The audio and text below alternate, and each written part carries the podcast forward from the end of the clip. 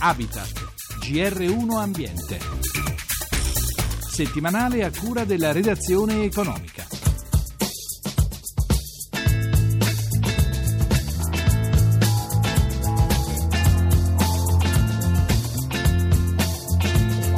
Quale contributo può dare la green economy per migliorare dal punto di vista economico e ambientale il nostro paese? Buonasera da Roberto Pippan.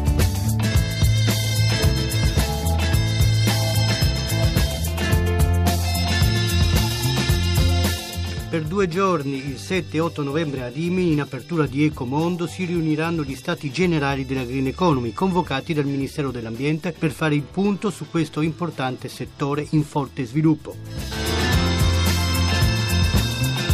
La green economy vale decine di miliardi ed è in grado di creare migliaia di posti di lavoro. A quali progetti si sta lavorando? Edo Ronchi ha partecipato ai lavori preparatori della conferenza che sono iniziati nel mese di maggio. Ascoltiamolo. La green economy, come avviene in vari paesi a livello internazionale, ha capacità di attivare nuove produzioni e nuovi consumi ad elevata qualità ecologica che trovano più sbocco anche sui mercati internazionali, quindi alimentano investimenti ed occupazione. Gli stati stati generali dell'economia della Green Economy che si riuniranno a Rimini, che cosa dovranno fare? A Rimini verranno avanzate 70 proposte, istruiti da otto gruppi di lavoro con un processo di partecipazione molto ampia, che indicano proprio iniziative per promuovere sette settori strategici della Green Economy in Italia, in modo da contribuire anche ad affrontare questa gravissima recessione. Quali sono questi sette settori? Sviluppo del risparmio e dell'efficienza energetica sviluppo delle fonti energetiche rinnovabili, la nuova chimica verde dei materiali, forte sviluppo del riciclo dei rifiuti, promozione delle filiere agricole di elevata qualità ecologica, misure per una mobilità sostenibile e poi diciamo un ragionamento di promozione dell'eco-innovazione un po' trasversale per tutte le imprese che serva a migliorare anche la loro capacità di presenza sui mercati internazionali.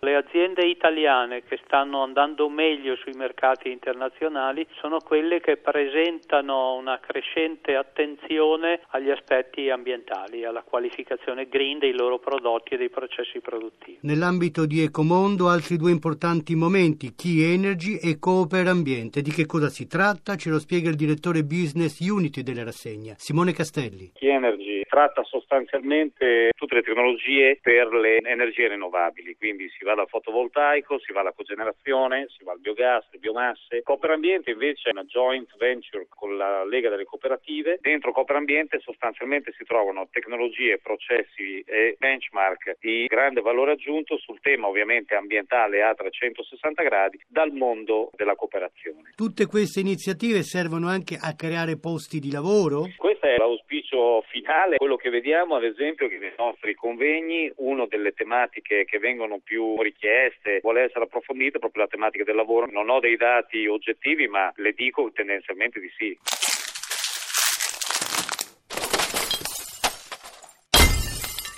La raccolta differenziata dei rifiuti continua a migliorare, ma molte persone fanno errori nello smaltimento, errori che compromettono il lavoro di tutti. Il Consorzio Nazionale Imballaggi ha lanciato una campagna per spiegare dove va che cosa. Amalia Carosi. 3,3 milioni di tonnellate con un aumento del 2,8%. Il riciclo dei materiali da imballaggio cresce, così come l'abitudine degli italiani a mettere nel cestino giusto il rifiuto giusto. Per spiegare meglio come funziona funziona questo procedimento è partita la terza edizione di Raccolta 10 e più. Walter Facciotto, direttore generale del CONAI. Che cos'è e a cosa serve questa campagna? Informare i cittadini attraverso un decalogo che viene distribuito in questi punti informativi nelle maggiori stazioni ferroviarie italiane, dare una informazione corretta su come fare una differenziazione dei rifiuti di imballaggio di qualità nelle proprie case. Quali sono gli errori più più comuni che facciamo? Per quello che riguarda la raccolta del vetro, ad esempio, è inserire nei contenitori anche ciò che è di vetro ma non sono contenitori come i bicchieri oppure i piatti oppure la ceramica. Ecco, questa operazione è molto dannosa poi per il processo produttivo che segue alla raccolta. La novità di quest'anno è il decalogo in sei lingue. Perché questa esigenza? Tenendo conto del flusso di stranieri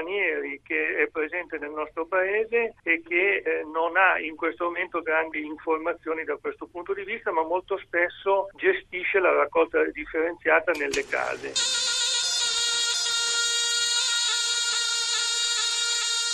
Visto dal finestrino di un aereo, Israele appare come una lunga serie di enormi aree verdi circondate dal deserto, piantagioni coltivate, foreste, alcune piantate in onore di papi come Giovanni XXIII, Giovanni Paolo II e Benedetto XVI. E per la prima volta è stata un'istituzione ebraica presieduta da un rabbino, di concerto con le istituzioni cristiane, a promuovere la creazione di una foresta in memoria di un grande cardinale, Cardinal Martini. L'istituzione è la fondazione Kereme Keyamet Lei Israele, una delle prime organizzazioni ambientaliste al mondo.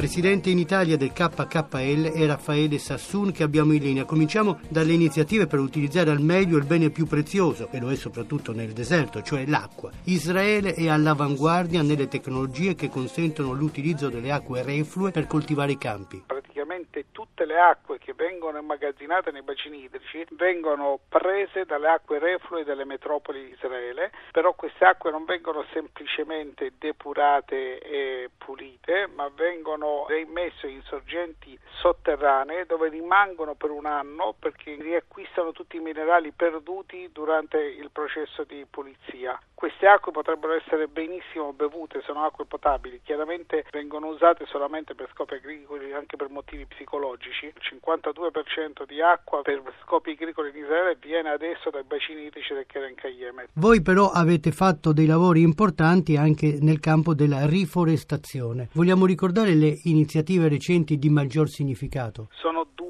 la prima è la riforestazione del Carmelo che è andato bruciato un paio d'anni fa. Voglio ricordare che il Carmelo è il polmone verde più grande di tutto il Medio Oriente. È finita l'opera di riforestazione a livello umano perché adesso dovremmo aspettare 20-30 anni perché si ritorni a quello che avevamo prima. Però il lavoro da parte dei tecnici del KKL è stato terminato e si è ricostruito in maniera ordinata ed intelligente. Mentre invece la seconda cosa che riguarda la lotta alla desertificazione del territorio sono le nuove comunità agricole del deserto del Negev dove un deserto che non ha visto acqua da 5.000 anni viene trasformato in serre e in campi di patate dove poter permettere agli agricoltori di avere un raccolto da esportare poi in tutta Europa. Il Mediterraneo è un enorme mare ma anche molto inquinato, sempre più a rischio.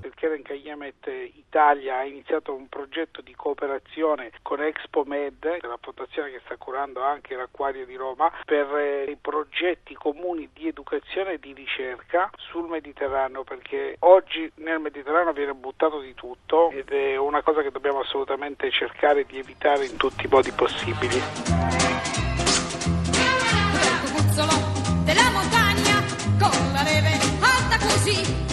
per la valle noi scenderemo con i piedi un paio di con il ritorno del freddo e della neve sta per cominciare la stagione sciistica ed è appena iniziato a Modena Ski Past, il salone del turismo invernale che resterà aperto fino a lunedì prossimo. Recessione e scarso innevamento penalizzano un mercato sempre più difficile, ma questo offre anche l'opportunità di proporre un uso diverso della montagna, con i suoi ecosistemi estremamente delicati. Luigi Belluzzi è l'organizzatore della rassegna. Le nuove tendenze spingono ad un maggiore rispetto della montagna? Sicuramente sì, oggi tutto quello che è naturale sta vincendo. È chiaro che rimane lo sci, perché si sta parlando sempre comunque di circa 3 milioni di sciatori in Italia, però tutto quello che è, chiamiamolo slow, legato al mondo della natura, sto parlando di Nordic Walking, sto parlando di trail running, ciaspole, tutte quelle iniziative che magari hanno bisogno un po' meno degli impianti di risalita e di tutte quelle cose costose, tipo il noleggio sicuramente delle attrezzature o l'acquisto delle attrezzature. Ecco, queste qua sono le discipline che stanno prendendo piede, ma anche lo ski joring, lo sled dog. Quest'anno in fiera avremo anche una sezione legata ai rifugi ad alta quota e ai rifugi, chiamiamoli tra virgolette, in, cioè quelli che possono permettersi di andare oltre le 5 stelle ma di guardare il cielo e trovarsi alle 5.000. Per cui quelle che danno anche soddisfazione da tutti i punti di vista. Ci sono rifugi bellissimi che hanno anche all'aperto la piscina, hanno anche all'aperto l'area relax, vivere la montagna in modo diverso. Adesso per esempio le famiglie tornano in montagna, rappresenteranno quasi il 60%. Ed è bene quindi che anche i nuovi fruitori della montagna sappiano che la montagna sono degli ambienti che vanno conservati. Certo,